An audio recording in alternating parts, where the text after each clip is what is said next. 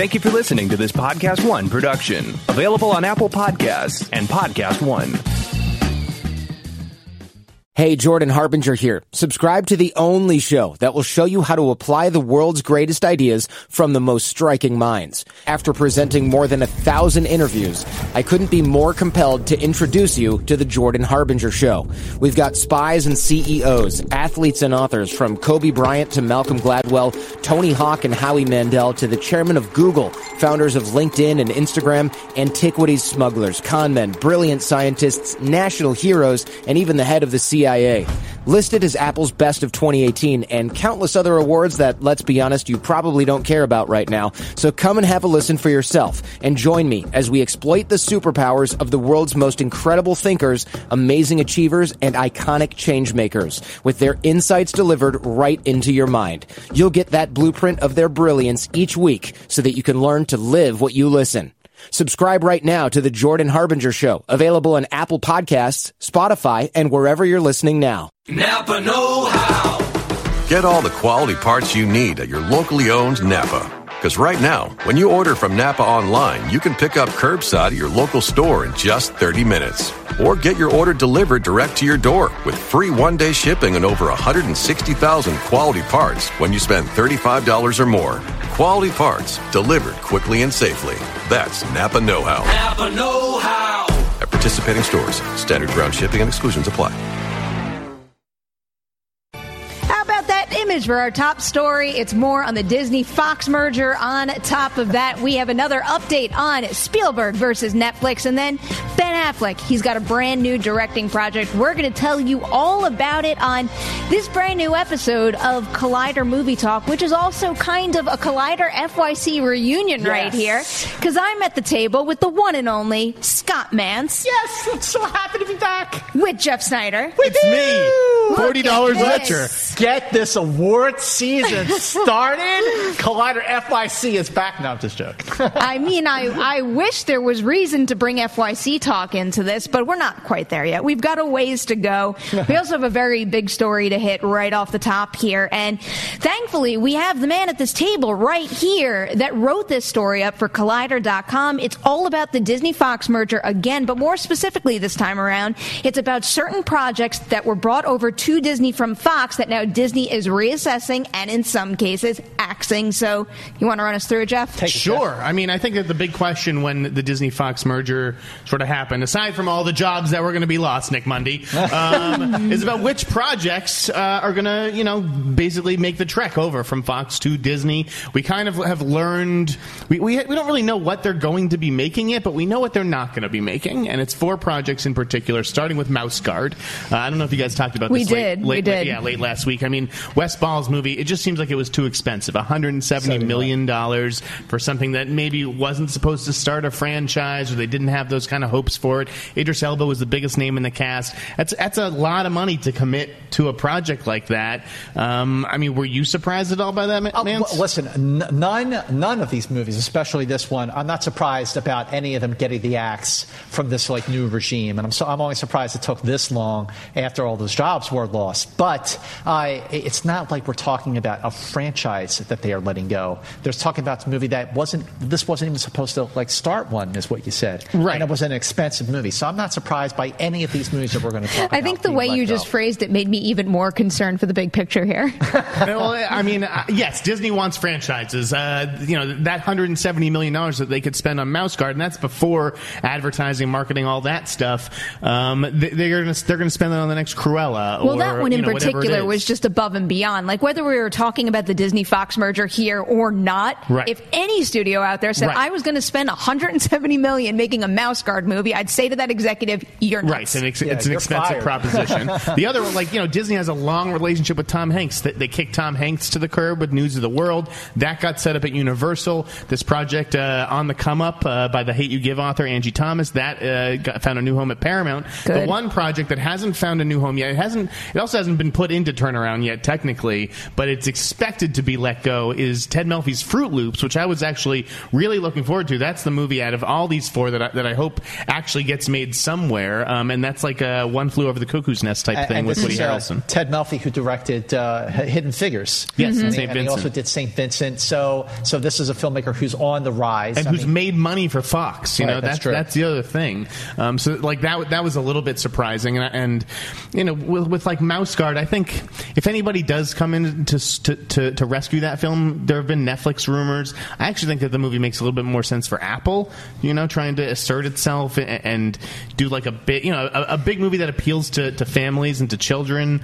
Um, but yeah, I, I don't know if that will ultimately get rescued. Fruit Loops is obviously a much cheaper proposition and might make sense for an Amazon, an A24, or whatever it may be. I am hoping that someone picks that one up because that one's had my eye for a while. And the other one that kind of bummed me out, even though it did wind up at Paramount, is on the come up because Angie Thomas's work is great. And when you read, what was the source, uh, the source article on this? Was it a Variety or THR Uh, Hollywood report? Reporter, yeah. Hollywood Reporter. When you read the section about why they might have Yeah. let this go, that is borderline devastating. It's because the hate you give, which didn't even cost that much to begin with, Lost didn't money. it lost money Yeah. and i don't know again i don't want to sound like a naive idiot right now but there is something about the idea of strictly labeling hollywood a business and not caring about craft and art and meaning in the stories where if you completely separate the two and you take away all the validity of craft and strong storytelling what is going to be left in the end anyway Perri, you're preaching to the choir. I mean, we I couldn't agree with you more. I'm pretty sure Jeff feels the same way.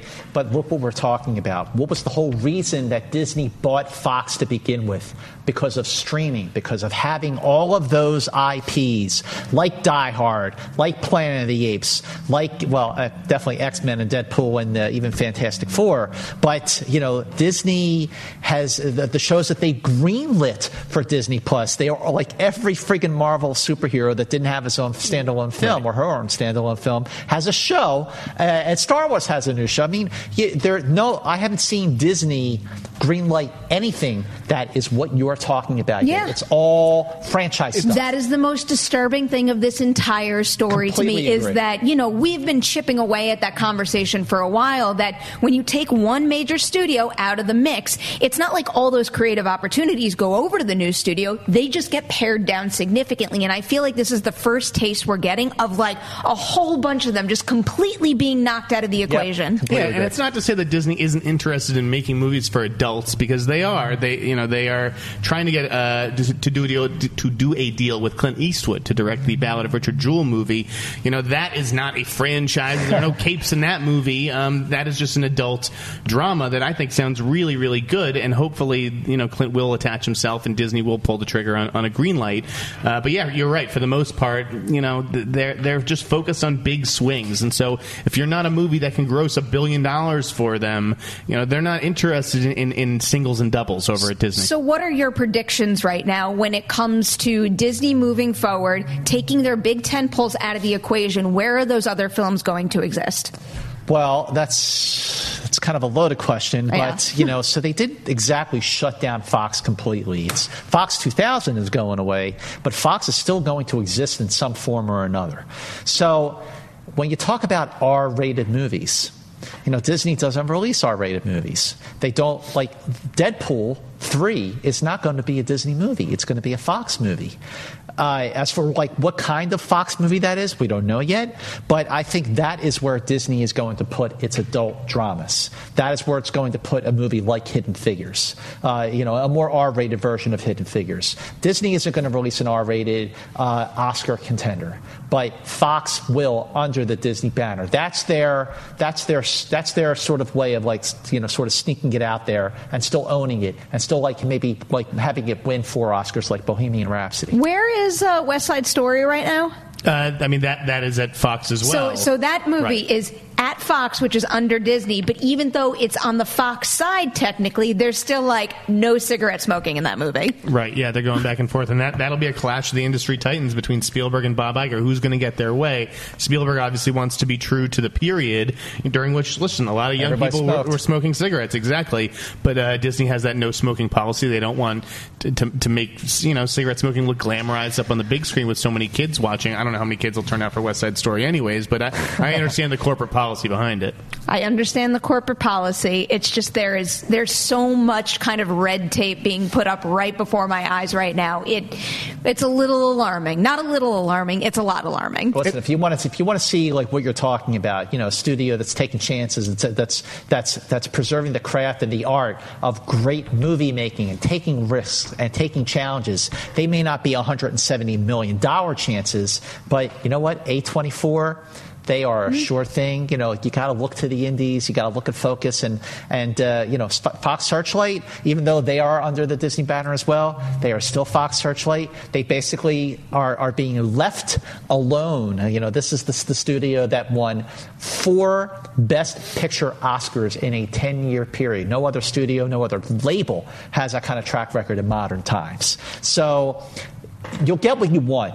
Perri. It just might not be from the new regime at Disney. And probably also not to the same volume as we once had it before. Well, that's true. You got one less massive player than you Yep. had a year ago. Yep. It's, and it's not just the production staffs; it's that you know uh, they, they also have their own publicity teams, marketing teams. Mm-hmm. You can only commit so many resources to so many movies at one time, uh, and and I think that right now, yeah, the Disney movies are probably getting a preference.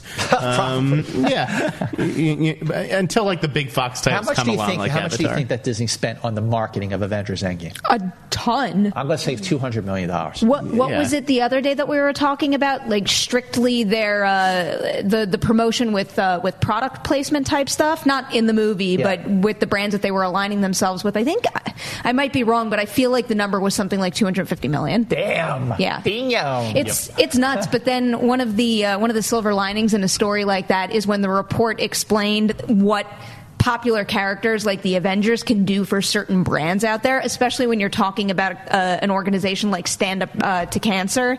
That's a big deal, and it could make a difference. Sure. So I do like this visual of you know everyone giving to everybody else a little bit. So I like when you use a brand like that for good.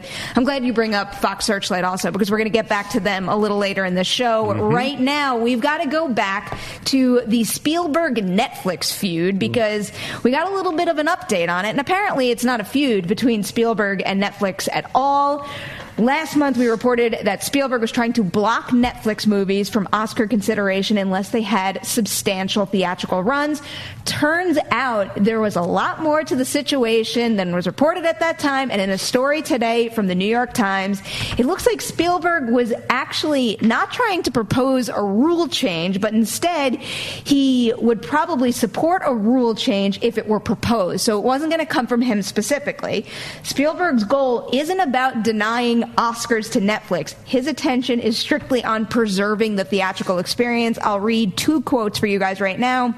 This one came from the New York Times article. His primary beef is not with Netflix, according to the people close to him. Rather, he is frustrated that exhibitors have been unwilling to compromise. The multiplex chains have fought off any effort to shorten the exclusive period they get to play films of any genre, which is currently about 90 days.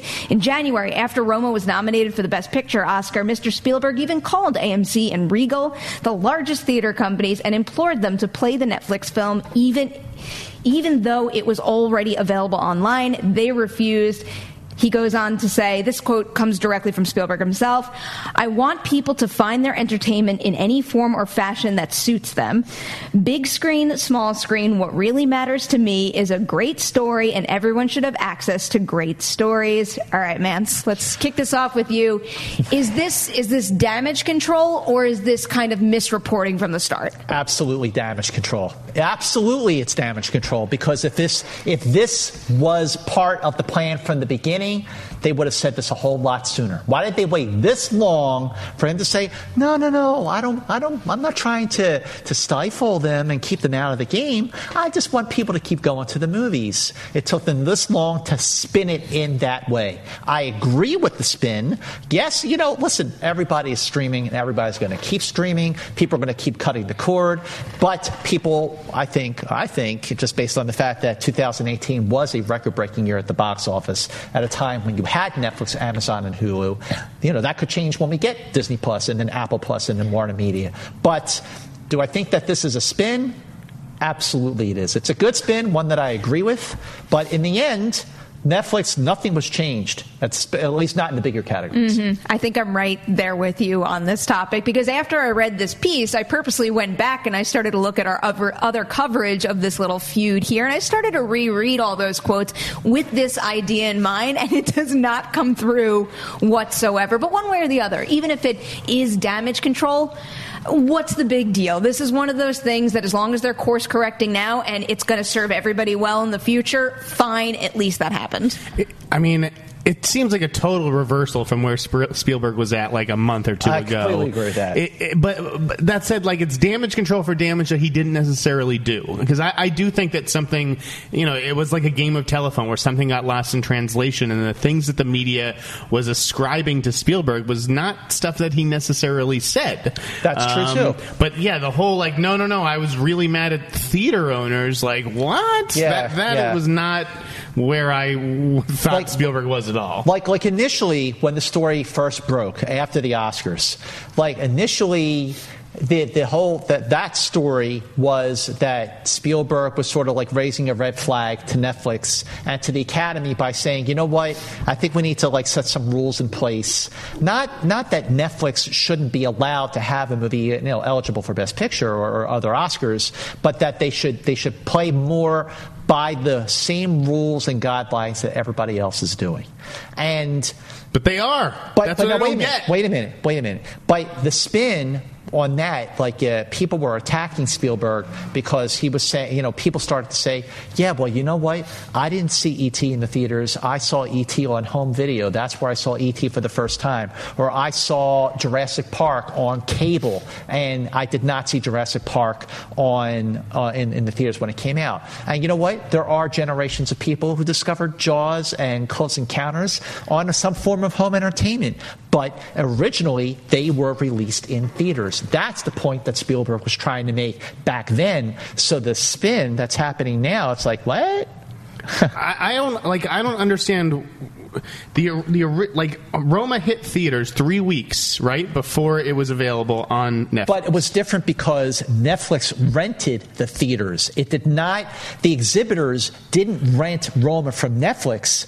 Netflix bought out the theaters for three weeks and right, played because Roma. They, because because and the, that's theater, why, the major theaters will not run Netflix movies just on principle. But that's also what why it is. that's also why you didn't get box office figures from Netflix on how Roma played in those theaters. Uh, the current rule, though, I, I, believe calls for a day. It can go day and date. You, like you can open Yeah. a movie in theaters and in streaming the same day, and it's still eligible As long as, long as as, it it doesn't go to streaming first. As long as it plays for a week in an LA County theater, it is eligible for the Oscars.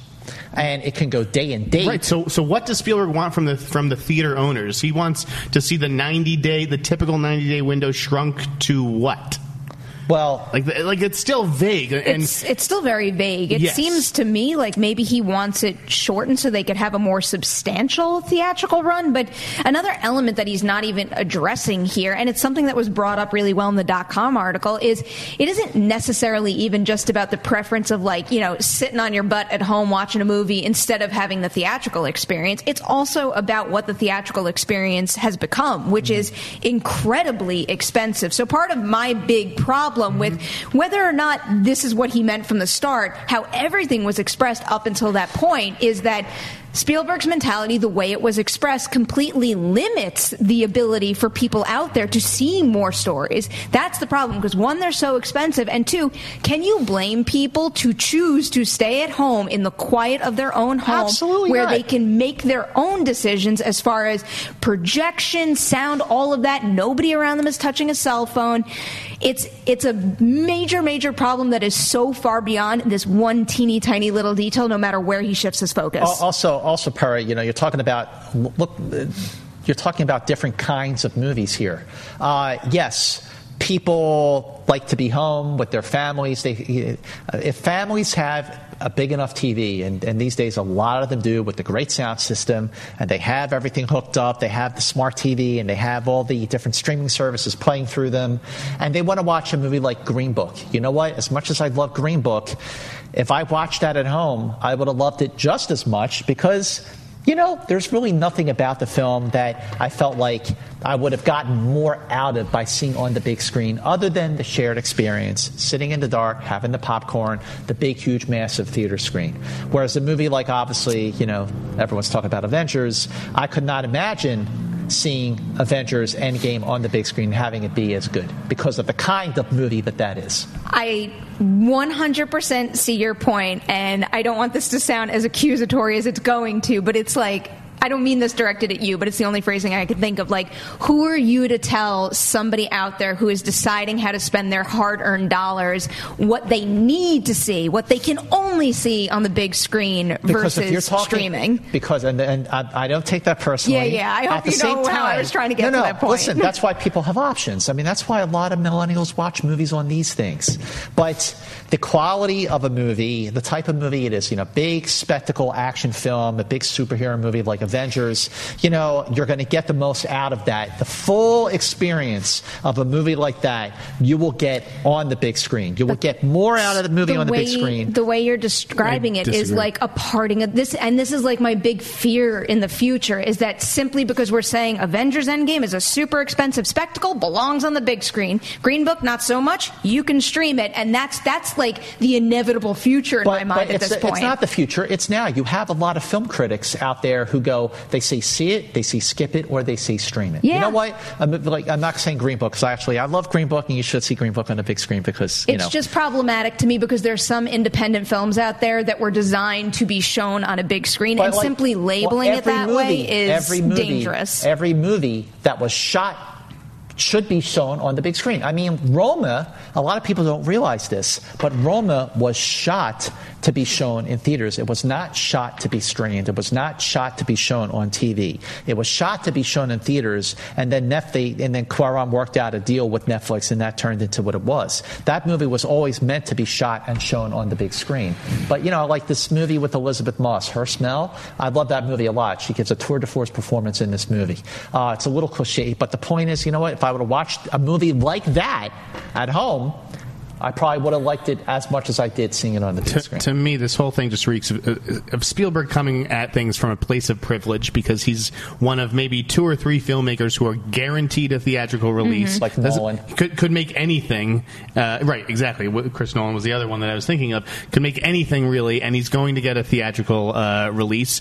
Um, and, and not all filmmakers have that, you know, luxury. But look at look at Scorsese, who was Spielberg's, you know, Contemporary, from the yeah. new Hollywood era. He's, the he's 70s. embraced it. He's always Yeah, em- he em- embraced those things, mm-hmm. though. Well, that's the thing. We're only going to have it all merged together if everybody is supporting and doing. And like, I'm not just saying, oh, Spielberg needs to cave. I do think we're going to hit a point where the theaters, the distributors, and the exhibitors need to change their tune a little so that the whole community, the whole industry can evolve together. Because, I mean, again, going back to what you both just said, him coming from a place of privilege, that also applies to, let's say, a gigantic studio like Disney. They can come at things like this from a place of privilege because they have all the resources in the world to get their big shiny spectacles on the big screen. And by putting all of the balls in their court, we are going to completely block out independent films in the theater. I, I just love how, how like you can tell that this rankled Spielberg though because he had private conversations with Jeffrey Katzenberg and then Jeffrey Katzenberg turned around and, and, and talked to the media. Like Katzenberg would not just tell the media his private conversations with Spielberg unless Steven encouraged it.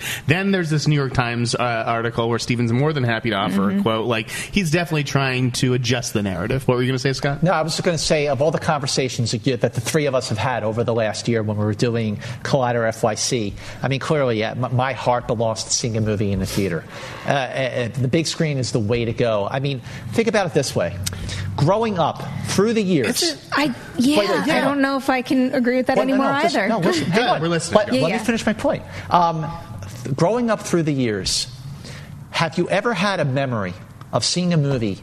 Oh my God, I'll never forget when I watched that movie at home. No, you haven't. That's not true. Memories. No, my memories, my biggest memories, the movies that I cherish, the moments that I cherish, the memories that I cherish when it comes to movies are movies where I'd seen, what theater I saw them in, who I saw them with, where I was in my life when I saw them on the big screen. Ultimately, I am all for completely 100% preserving the cinematic experience on the big screen, the shared experience in the dark with the popcorn, with the sound system, with the massive screen. Uh, you know, that's the way to go. Move the big screen. Movie theaters are where it's at. But at the same time, not everyone has that option. Some people, out of uh, financial necessity, can't always see movies on the big screen. So that's when I'm saying, okay, well, if you're going to go to that level, then yeah, I would still say, uh, you, to, trust me, seeing a mo- this movie on the big screen, absolutely worth it. But if you if you can't and you have the option for streaming it or watching it at home, then do that. wait a period of time. It's like sitting at this table. Yes, I can say I have more memories seeing a movie on the big screen, Sure. but it's because I didn't have access to streaming services when I was a kid growing up. Right. And at this point, I'm starting to make those memories at home with think my about family. How many movies we watched as kids, Perri? Movies from the seventies, the eighties, the early nineties that maybe we were too young to see in theaters, where we watched them when we got home from middle school or high school, and those I remember. You know Yeah, so those do I. experiences Well, too. well, listen, listen. I, I, I remember when I It's called when I VHS. Saw, when It's I saw VHS and Godfather, the same thing. When I saw Godfather, the, the original Godfather, for the first time, I didn't see that in the theater. I mean, I was I was alive, but I was too young. Um, So you watched it I watched tape it at or- home, or but whatever I don't remember. I, I- but I don't. But yeah, but I don't remember. I watched it on Laserdisc. I love Um, how you're getting such a big kick out of yourself right now. no, but but the point is, is that with Godfather, I watched it at home. I know I watched it at home, but I don't remember exactly when that was. I don't remember exactly when that was. 1974. Wait, hang on. 1972. I don't remember. hang on, you're making fun of me, and that's okay. I don't remember the exact time when I saw.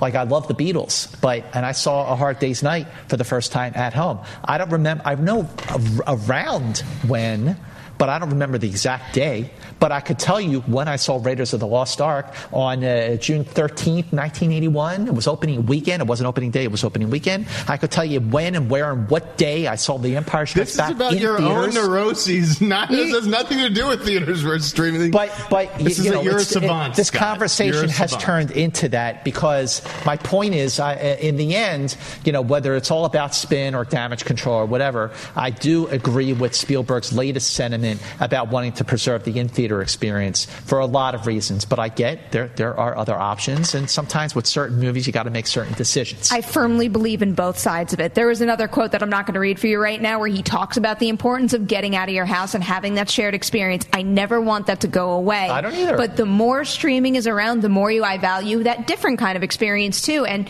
one of the one of the ways that was described to me recently that really put in, into perspective why I appreciate that, I think it was in my interview with Amy Simons where she said that watching something on a streaming service almost has that say, that same sensation of like curling up with a good book. And Yeah. that's I think that's why I like watching things on my iPad. I like I like having it right in my face, like whether I'm like laying in bed and the whole room around me is black, something about like the whole world can melt away even when I'm watching it on a small device. I the only time I watch a movie on uh, my iPad is if it's if it's a, a, a screening link for a film. Um, I, I will. I, I always ask the studios, "Can you send me a DVD so I can watch it on my 60-inch TV I, instead of watching a link that has my, you know, my name embedded on the video? It's just not the same." I'll trade you some DVDs for some screening links. Then Okay, that's not great. allowed. We're not going to do that. That's a generational thing too. you know. All right, we got to get moving to our last two stories of the day. But before we go there, I am going to remind you we're taking some live Twitter questions at the end of the show. Send them on in using the hashtag Collider Movie Talk. No repeats, please, because if I spy something that's the same, I'm not going to pick it because I'm afraid we picked it before. Get it? All right. Use that hashtag sentiment now. Two more stories to hit now. And this first one is about Ben Affleck and specifically the next project he picked up as a director. We've got THR reporting that Ben Affleck has signed on to both direct and star in a movie called Ghost Army. The film is based on a true story and draws from the Rick Beyer and Elizabeth Sayles book, The Ghost Army of World War II, which chronicles how a squadron of American soldiers used old fashioned smoke and mirrors to save lives. Mantz, what make you of this story? Is this a good move for Affleck as a director? I think this is the best move he could possibly do as a director, and here's why.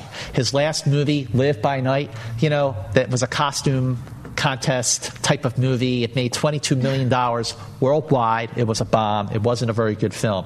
The film he directed before that, Argo, was an Oscar winning Best Picture that he should have also won the Oscar for directing, but he wasn't even nominated. One of the biggest snubs in recent Oscar history. Ghost Army sounds like a sort of return to sort of an epic kind of film where the stakes are very high. And given what the story is about, a sort of smoke and mirrors kind of story, it does have some interesting sort of similarities to Argo with that smoke and mirrors aspect of it as well. So I think this is a great move for, for Ben Affleck to do, to direct a movie that plays to his strengths, one that has uh, bigger stakes, and uh, he definitely.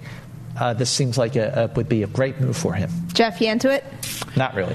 uh, I'm mixed. I'm mixed. This is something I've been on for months. Um, and yesterday, Universal decided it, it, was the day to that we were all going to announce it, and so it was going to be us and, and, the trades writing this up at two o'clock. And of course, I was at the Avengers screening with no access to my phone, so that's why Hollywood Reporter is reporting it. Um, yeah, I, I, it, it, feels a lot like Argo to me, with like you know war and deception, exactly. And it also kind of so that's a good comp. The bad comp is Monuments Men. Hmm. It kind of reminds me uh, of that. Yeah. Um, I don't. I just don't know if this is like just a development title for him, or if this is something that he actually is committed to doing at Universal. Like if this, if they're actually going to greenlight this. Oh, it's it's just like um, in talks kind of I just, thing. I mean, no, it's it's official. It's legit. I just don't. You know, studios announce these kinds of things all the time. Some of them get made. Some of them never see the light of day. I wouldn't be surprised if if this you know fell into the latter. Um, but yeah, I don't like. I, I, I don't love the logline. Yeah, a bunch of artists, you know, uh, doing using smoke and mirrors and you know the fake Hollywood production exactly, kind of thing exactly. to save lives. Right. Yeah, it, it sounds like Argo too. Yeah, I'm I'm kind of in the same boat. I can't say this got me super hyped when I started to read through it, but then again, I haven't read the book it's based on. Maybe there's some more detail in there that is really going to make it pop. I'm just happy to see Ben Affleck getting back in the director's chair. Yeah. Most of all, I did not like Live by Night. I was No, I so excited for that movie, and I was so Me excited too. when they somehow let me into one of the earliest screenings in LA, and then I sat there, and it was one of those ones where everybody comes out after for a Q and A, and I just remember like sinking deeper and deeper into my chair, wanting yeah, to get out hard. of there. It was hard. I, I have a like funny uh, story about seeing that movie. I saw it at, in a conference room at Warner Brothers, a conference room, not a screening room, around a big ta- uh, table. It was I'm the uh, only one uh, in the room. Uh, I think that they thought that I was part of Mashable's marketing people, so they let me see it early. Um, and then when I came back and told my editor, and I was like, you know, I'm not under any embargo. Like we could have the first review out of this movie. Yeah, Warner Did you do Brothers. Warner Brothers got involved. No, Oh, no, no. They, they, they, yeah. It Wow, wasn't, well, it wasn't a good situation. Great job. Uh, Mich- Michelle Robertson put her foot down on that. Um, but yeah, I, I didn't care for it either. I am a fan of Affleck's other di- uh, directorial efforts, uh, particularly Gone Baby Gone. Gone Baby Gone's Um, and yeah, I, I would like to see him return to that pot boiler crime movie kind of thing. But I get that he wants to spread his wings and do something else. It just doesn't seem like this project fits that bill. Mm-hmm. Well, we're going to keep an eye on that one, and we will give you all the updates as we get them. We've got another movie that's coming together, and this one piques my interest for obvious reasons. According to Variety, Leonardo DiCaprio is in talks to lead the next film from Guillermo del Toro. Nightmare Alley is a new adaptation of the 1946 novel. The book was first adapted as a film in 1947 as a straight noir chronicling the rise and fall of a con man set against the backdrop of a second rate carnival. But sources tell Collider that Del Toro's film is not a remake of that movie, but instead a new adaptation of the book. Plan is to start, start shooting this one in the fall while Del Toro works to fill out the rest of his ensemble here. Yeah. I'm I'm really really into this. I'm not going to run away with it with it too quickly though. Right now, Jeff, does this one do it for you more so than the Affleck project? Yes, I, I would say so. I am definitely intrigued by this one. Th- this is something I had half this story. I told Steve Guillermo del Toro is playing this game with us about what's going to be next. Is it going to be Pinocchio? Is it going to be another movie? I knew all along it was going to be Nightmare Alley, um, Oh, but sure. it's possible that that maybe he didn't have the green light until he got Leo. That's sort of how Frosty countered that one, uh, and that, and that's totally plausible. I you know Kim Morgan wrote this script. She's a former film critic. Don't you wish an A-list auteur would, would, would ask us to write a script with him, Scott? Um, I, I, I, I've never seen the original uh, Nightmare Alley, but anytime that you're booking Leonardo DiCaprio, it, it's a coup for your production. I, I think that the idea of him working with Guillermo is really exciting. Apparently, he chose this project over Mm-hmm. new projects from Paul Thomas Anderson and Alejandro Inarritu, who just won him the Oscar for, The, For The Revenant. Revenant. Maybe he was just like, shit, I, I can't go through that again. No, I'll tell you what it Uh, was. So yeah, tell me. I'll tell you what it was. With the exception of Scorsese, who he's worked with what six times, uh, Leonardo DiCaprio has has like a wish list. Okay, he has his list, this wish list of directors that he wants to work with, and he's checking off the boxes. And now it's Guillermo del Toro's turn. And of course, it's after he won his Oscar for The Shape of Water. But Leonardo DiCaprio is very, very, very smart. He's very savvy. He is very, very picky about the movies he makes, but more importantly, the directors that he wants to make them with. And of course, Scorsese, they've got this bromance thing going on, just like Scorsese had with De Niro. But, you know, you look at Steven Spielberg, Quentin Tarantino, uh, uh, uh, Christopher Nolan, Ridley Scott, um, Baz Luhrmann, even, you know, he, he's uh, Danny Boyle, of course, James Cameron. And I just think that Leonardo DiCaprio is a really smart guy. He's a great actor. He's a great filmmaker. He knows exactly what he's doing. He, you know, maybe he always wanted to make a movie with, with Guillermo del Toro, but now was the time, especially while Guillermo is so hot, picking his first big project after winning the directing Oscar for The Shape I will Water. say, having looked at Leo's filmography really quickly, Yes. Could stand to work with a female filmmaker. There you go. It has- Absolutely. he has only worked with one. All right, On well, the, since you brought that literally up- his his least seen movie, which is Total Eclipse. what female Uh, female female director should DiCaprio work I like with? this. I like this conversation. Uh-huh. I Okay. mean, I mean, you know, everyone's answer for almost every female director thing is Bigelow, and, and I always get Bigelow all, or Patty Right, I, I get all upset. I was like, there are other female filmmakers besides Kathryn Bigelow, but she is going to be my answer here because she is the best in my opinion, and he's the best in my opinion, and they should work together because that sounds great choice. awesome. I'm going to go with Angela Robinson because she needs Ooh, to get more yeah. work. I was such a big fan of Professor Marston, and that thing just was like a blip on the radar. And I, I was so bummed to hear that. But with this project in particular, I'm never going to say no to anything Guillermo attaches himself to. I've never seen the original movie either, but I think I'm, in, I'm more inclined at this point to maybe read the book because I did read a brief synopsis, and even from a synopsis alone, I could already picture that setting with Guillermo's style, kind of like bathed over it, and even it's like I almost get like for Leo like Shutter Island vibes, Yeah, like that kind say, of like that's what it sounds sinister like. nature, and it just seems like a perfect pairing of what I know both of them are capable of. Mm-hmm. Good so choice. I'm eager to see this one now. All right, we are moving on to some plugs before we get to your live Twitter questions. Tomorrow on Collider, as always, you will get Collider live in the morning. It is also a Jedi Council day, so tune in for that. Movie talk right back here, 4 p.m. PT live for one more episode this week. Of course, it's Endgame weekend, so just know late Thursday night, when the time is right, there will be a spoiler review on the channel for you. You do not have to watch it if you haven't seen it. In fact, you shouldn't click play. It will be branded spoilers all over the place, so you have been warned, but it will be there if you're ready, and I hope you enjoy. All right, Twitter questions. Where should we start? Start at the Let's go. it's like not a top to bottom thing. I have a million tabs open. uh, pick one, two, or three. Uh, three. Okay, three it is. Three is from Chris L. Guapo, who's asking Have you seen a movie yet that you feel certain will land on your top 10 end of the year list? Oh, that's easy. Avengers Endgame. I had a feeling you would say that. Yep, Avengers Endgame, especially after that tweet. Right there, Jeff Sneider? uh, no, I, I just I, I love this movie, but with the exception of Avengers Endgame, because I think that's an easy pick. I mean, it is an outstanding film. But the other, the, the movie that I really, really, really loved, like I wanted to hug it, I wanted to sleep with the, I want to sleep with the Blu-ray under my pillow. I love this movie so much. Is the Mustang.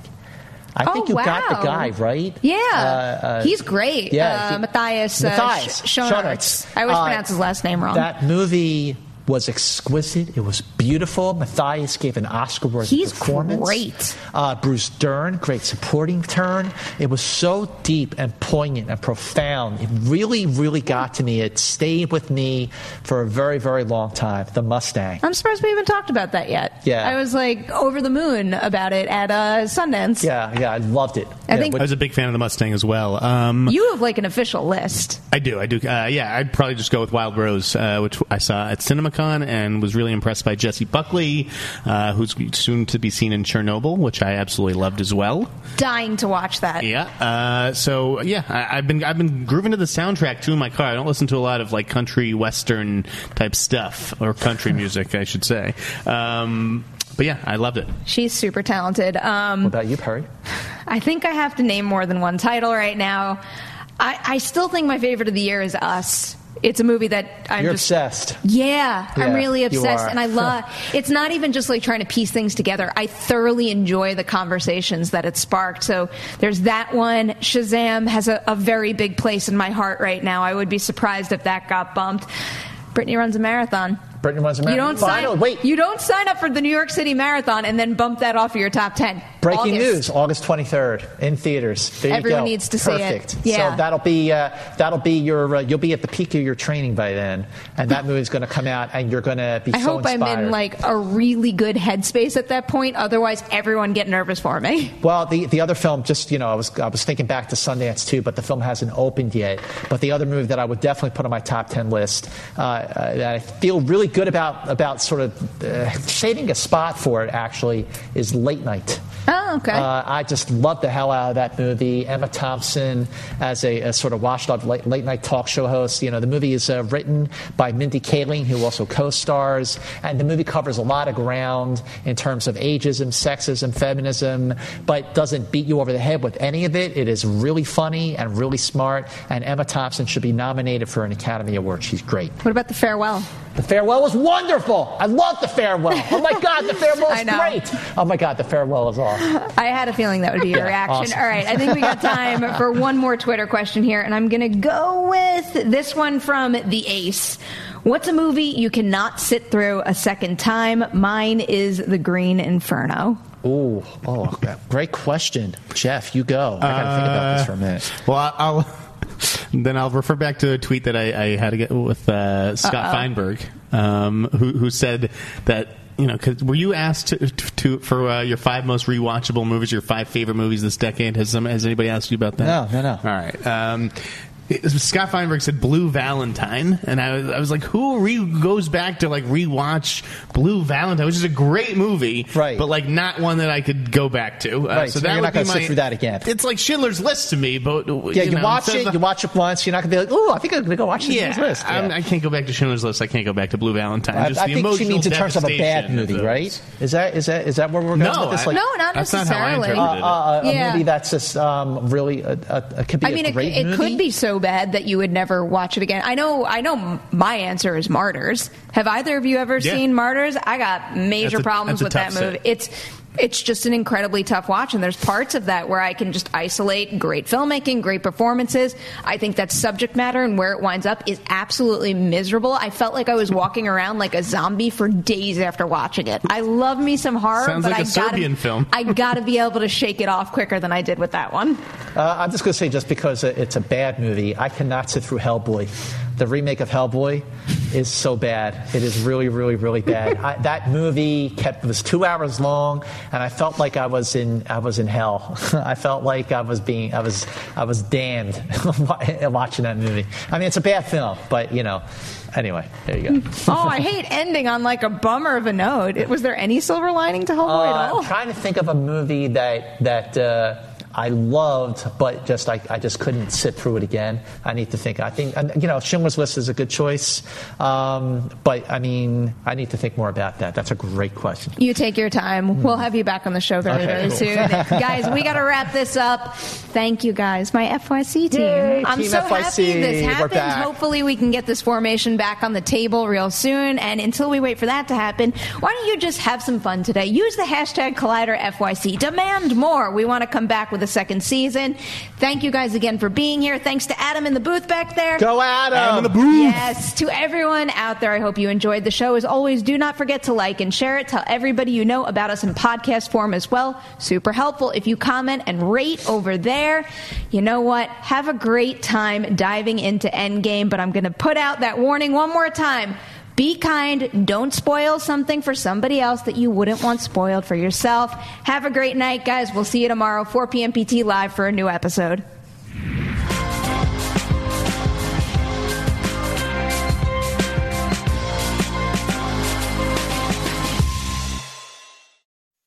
It's that little Chico Pitbull, Mr. 305, but it said Mr. Worldwide. You already know what it is. Listen to my new podcast, From Negative to Positive. Subscribe today. Now, part of the things that we're doing over here at Negative to Positive is encouraging people to change their lives, change the things that are within their power. I want to thank our good friends at KFC for helping me bring this to you. Feed your whole crew with KFC. Let's go. I can get the KFC bucket of chicken, and you know, that's fire. Now, Babu, you know that you could get that mac and cheese, that mashed potato, gravy, those biscuits.